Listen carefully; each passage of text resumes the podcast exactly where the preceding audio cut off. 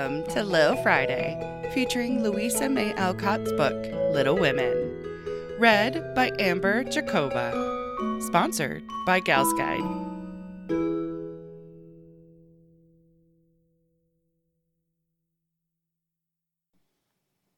Chapter 11 Experiments. The 1st of June. The Kings are off to the seashore tomorrow, and I'm free. Three months' vacation. How I shall enjoy it!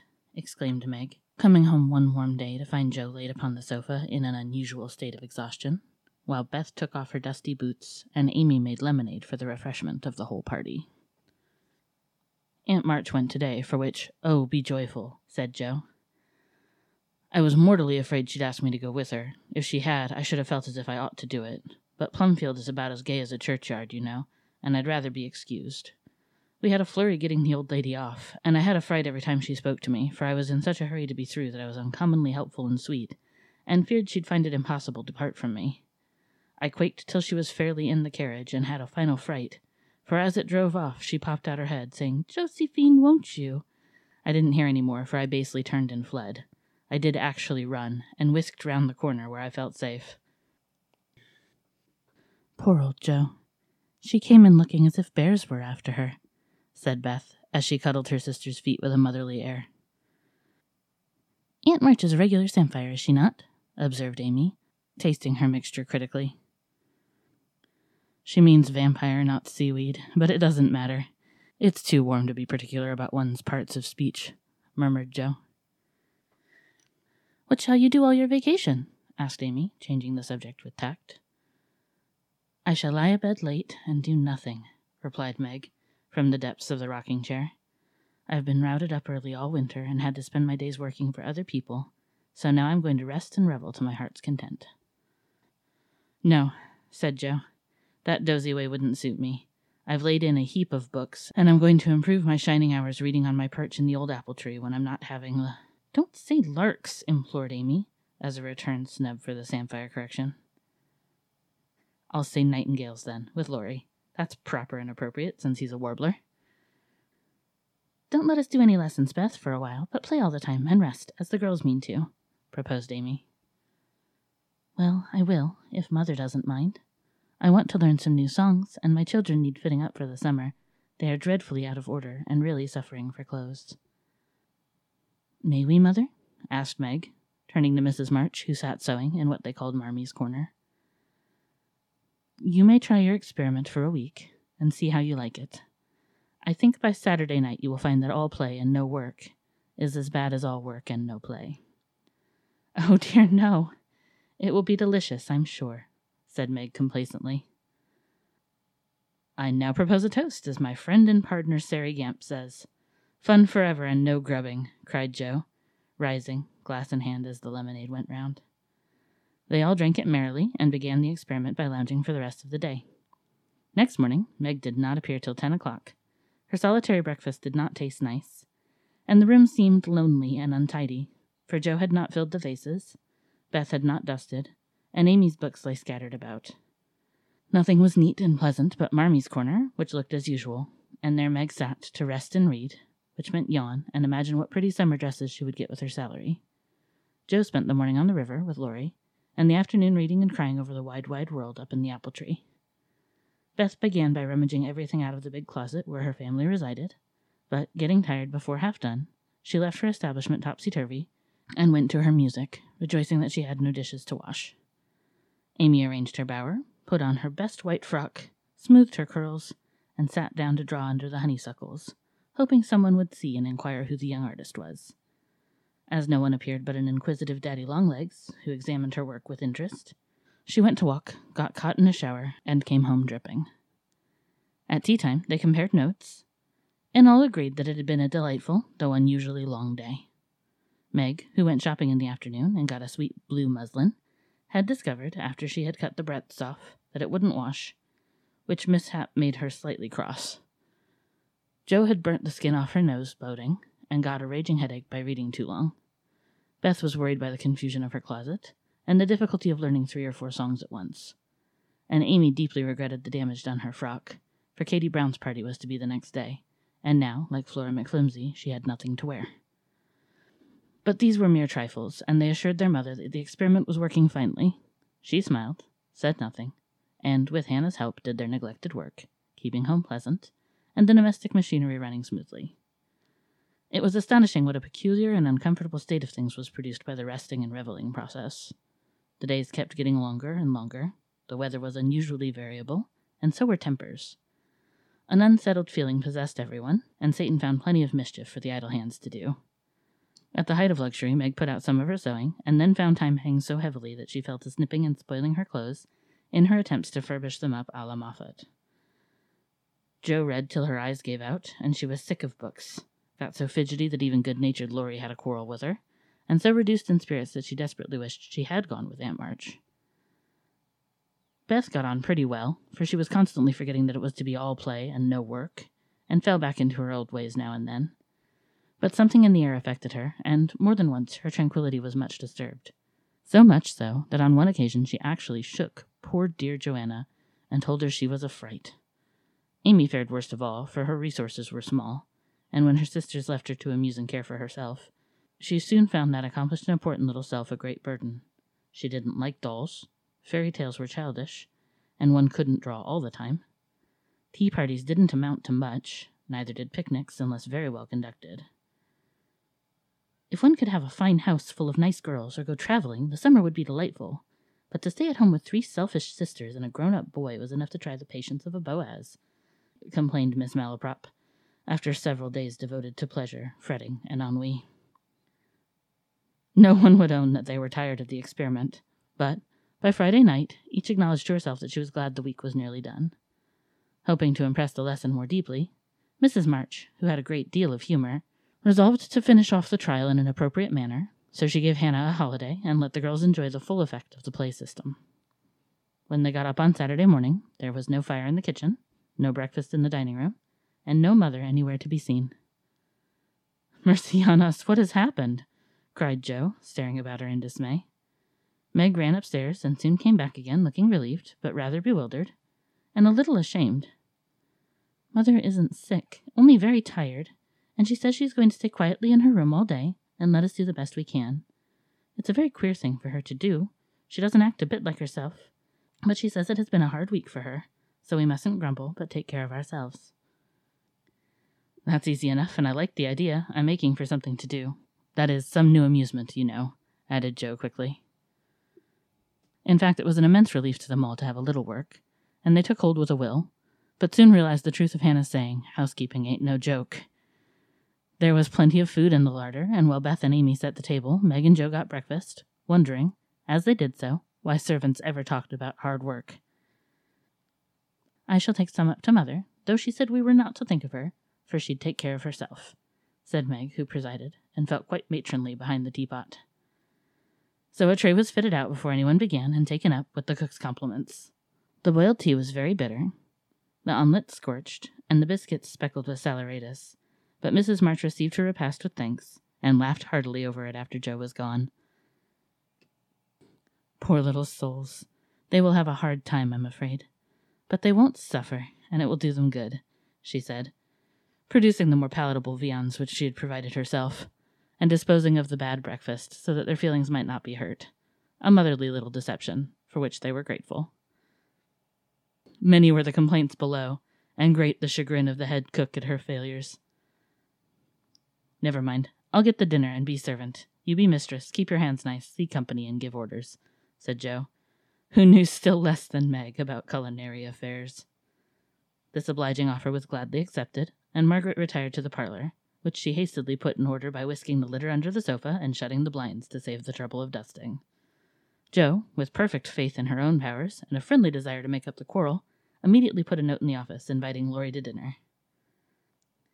You'd better see what you have got before you think of having company, said Meg, when informed of the hospitable but rash act. Oh, there's corned beef and plenty of potatoes, and I shall get some asparagus and a lobster for a relish, as Hannah says. We'll have lettuce and make a salad. I don't know how, but the book tells. I'll have blancmange and strawberries for dessert, and coffee, too, if you want to be elegant. Don't try too many messes, Jo, for you can't make anything but gingerbread and molasses candy fit to eat. I wash my hands of the dinner party, and since you have asked Laurie on your own responsibility, you may just take care of him.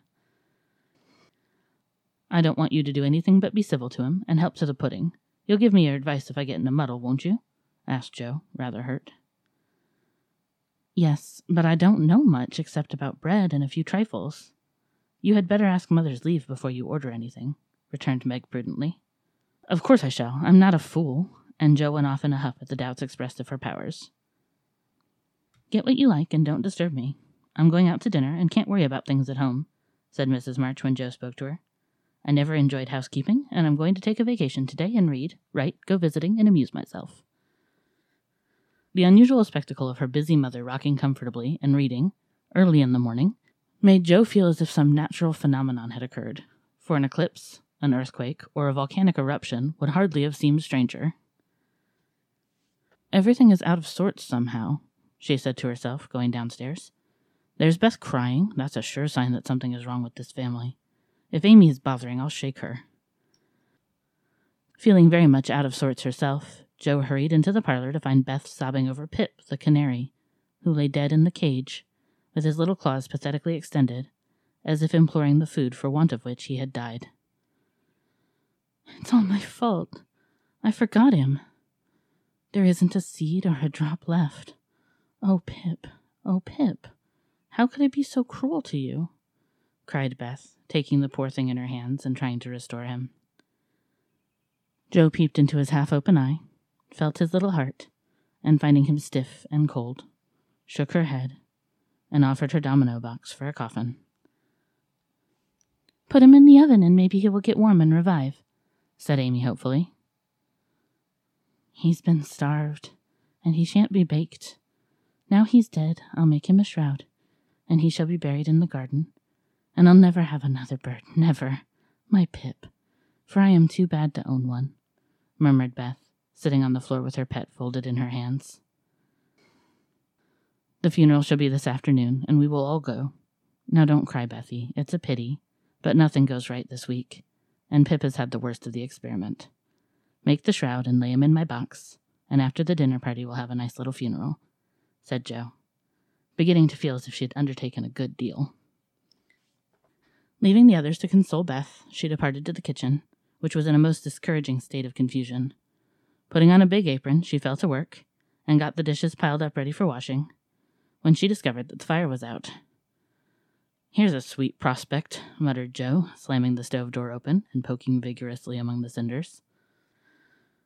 Having rekindled the fire, she thought she would go to market while the water heated. The walk revived her spirits, and flattering herself that she had made good bargains, she trudged home again after buying a very young lobster, some very old asparagus, and two boxes of acid strawberries. By the time she got cleared up, the dinner arrived and the stove was red hot. Hannah had left a pan of bread to rise. Meg had worked it up early, set it on the hearth for a second rising, and forgotten it. Meg was entertaining Sally Gardner in the parlor, when the door flew open and a floury, crocky, flushed, and disheveled figure appeared, demanding tartly, I say, isn't bread riz enough when it runs over the pans? Sally began to laugh, but Meg nodded and lifted her eyebrows as high as they would go, which caused the apparition to vanish, and put the sour bread into the oven without further delay. Mrs. March went out, after peeping here and there to see how matters went, also saying a word of comfort to Beth, who sat making a winding sheet, while the dear departed lay in state in the domino box. A strange sense of helplessness fell upon the girls as the gray bonnet vanished round the corner, and despair seized them when, a few minutes later, Miss Crocker appeared and said she'd come to dinner. Now, this lady was a thin, yellow spinster with a sharp nose and inquisitive eyes who saw everything and gossiped about all she saw. They disliked her, but had been taught to be kind to her, simply because she was old and poor and had few friends. So Meg gave her the easy chair and tried to entertain her, while she asked questions, criticized everything, and told stories of the people whom she knew. Language cannot describe the anxieties, experiences, and exertions which Jo underwent that morning, and the dinner she served up became a standing joke. Fearing to ask any more advice, she did her best alone and discovered that something more than energy and goodwill is necessary to make a cook. She boiled the asparagus for an hour and was grieved to find the heads cooked off and the stalks harder than ever. The bread burnt black, for the salad dressing so aggravated her that she let everything else go till she had convinced herself that she could not make it fit to eat. The lobster was a scarlet mystery to her, but she hammered and poked till it was unshelled and its meager proportions concealed in a grove of lettuce leaves. The potatoes had to be hurried, not to keep the asparagus waiting, and were not done at last. The blancmange was lumpy, and the strawberries not as ripe as they looked, having been skilfully deaconed. Well, they can eat beef and bread and butter if they are hungry, only it's mortifying to have spent your whole morning for nothing, thought Jo, as she rang the bell half an hour later than usual and stood, hot, tired, and dispirited, surveying the feast spread for Laurie, accustomed to all sorts of elegance, and Miss Crocker, whose curious eyes would mark all failures and whose tattling tongue would report them far and wide.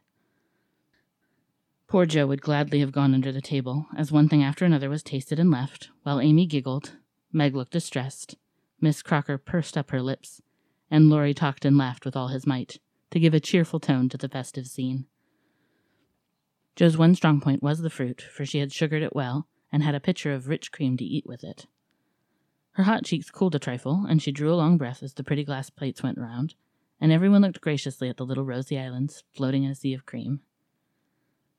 Miss Crocker tasted first, made a wry face, and drank some water hastily. Jo, who had refused, thinking there might not be enough, for they dwindled sadly after the picking over, glanced at Laurie but he was eating away manfully, though there was a slight pucker about his mouth, and he kept his eye fixed on his plate. Amy, who was fond of delicate fare, took a heaping spoonful, choked, hid her face in her napkin, and left the table precipitately. Oh, what is it? exclaimed Jo, trembling. Salt instead of sugar, and the cream is sour, replied Meg with a tragic gesture. Jo uttered a groan and fell back in her chair, remembering that she had given a last hasty powdering to the berries out of one of the two boxes on the kitchen table, and had neglected to put the milk in the refrigerator. She turned scarlet and was on the verge of crying when she met Laurie's eyes, which would look merry in spite of his heroic efforts. The comical side of the affair suddenly struck her, and she laughed till the tears ran down her cheeks. So did everyone else, even Croaker, as the girls called the old lady, and the unfortunate dinner ended gaily with bread and butter, olives, and fun. I haven't strength of mind enough to clear up now, so we will sober ourselves with a funeral, said Jo, as they rose, and Miss Crocker made ready to go, being eager to tell the new story at another friend's dinner table. They did sober themselves for Beth's sake. Laurie dug a grave under the ferns in the grove. Little Pip was laid in with many tears by his tender hearted mistress, and covered with moss, while a wreath of violets and chickweed was hung on the stone which bore his epitaph, composed by Jo, while she struggled with the dinner. Here lies Pip March, who died the seventh of June, loved and lamented sore, and not forgotten soon. At the conclusion of the ceremonies, Beth retired to her room, overcome with emotion and lobster, but there was no place of repose, for the beds were not made, and she found her grief much assuaged by beating up pillows and putting things in order. Meg helped Jo clear away the remains of the feast, which took half the afternoon, and left them so tired that they agreed to be contented with tea and toast for supper. Laurie took Amy to drive, which was a deed of charity, for the sour cream seemed to have had a bad effect upon her temper. Mrs. March came home to find the three older girls hard at work in the middle of the afternoon, and a glance at the closet gave her an idea of the success of one part of the experiment. Before the housewives could rest, several people called, and there was a scramble to get ready to see them. Then tea must be got, errands done, and one or two necessary bits of sewing neglected till the last minute. As twilight fell, dewy and still, one by one they gathered in the porch where the June roses were budding beautifully, and each groaned or sighed as she sat down, as if tired or troubled. What a dreadful day this has been, begun Jo, usually the first to speak. It has seemed shorter than usual, but so uncomfortable, said Meg. Not a bit like home, added Amy. It can't seem so without Marmee and little Pip, sighed Beth, glancing, with full eyes, at the empty cage above her head. Here's Mother, dear, and you shall have another bird tomorrow if you want it. As she spoke, Mrs. March came and took her place among them, looking as if her holiday had not been much pleasanter than theirs. Are you satisfied with your experiment, girls? Or do you want another week of it?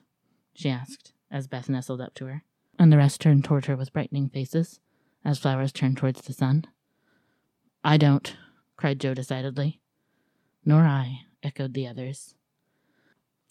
You think, then, that it is better to have a few duties and live a little for others, do you?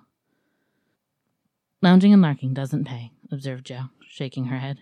I'm tired of it, and mean to go to work at something right off. Suppose you learn plain cooking. That's a useful accomplishment which no woman should be without, said Mrs. March, laughing inaudibly at the recollection of Jo's dinner party, for she had met Miss Crocker and heard her account of it. Mother, did you go away and let everything be just to see how we'd get on? cried Meg, who had had suspicions all day. Yes. I wanted you to see how the comfort of all depends on each doing her share faithfully.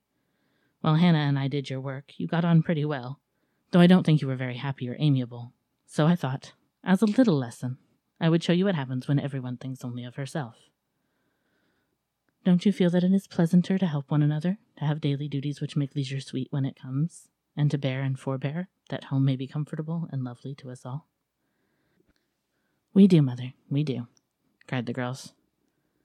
Then let me advise you to take up your little burdens again, for though they seem heavy sometimes, they are good for us, and lighten as we learn to carry them. Work is wholesome, and there is plenty for everyone. It keeps us from ennui and mischief, is good for health and spirits, and gives us a sense of power and independence better than money or fashion. We'll work like bees and love it too. See if we don't, said Jo. I'll learn plain cooking for my holiday task, and the next dinner party I have shall be a success. I'll make the set of shirts for father instead of letting you do it, Marmee. I can and I will, though I'm not fond of sewing. That will be better than fussing over my own things, which are plenty nice enough as they are, said Meg. I'll do my lessons every day and not spend so much time with my music and dolls. I am a stupid thing and ought to be studying, not playing, was Beth's resolution, while Amy followed their example by heroically declaring, I shall learn to make buttonholes and attend to my parts of speech. Very good, then I am quite satisfied with the experiment and fancy that we shall not have to repeat it. Only don't go to the other extreme and delve like slaves. Have regular hours for work and play. Make each day both useful and pleasant, and prove that you understand the worth of time by employing it well. Then youth will be delightful, old age will bring few regrets, and life become a beautiful success in spite of poverty. We'll remember, Mother. And they did.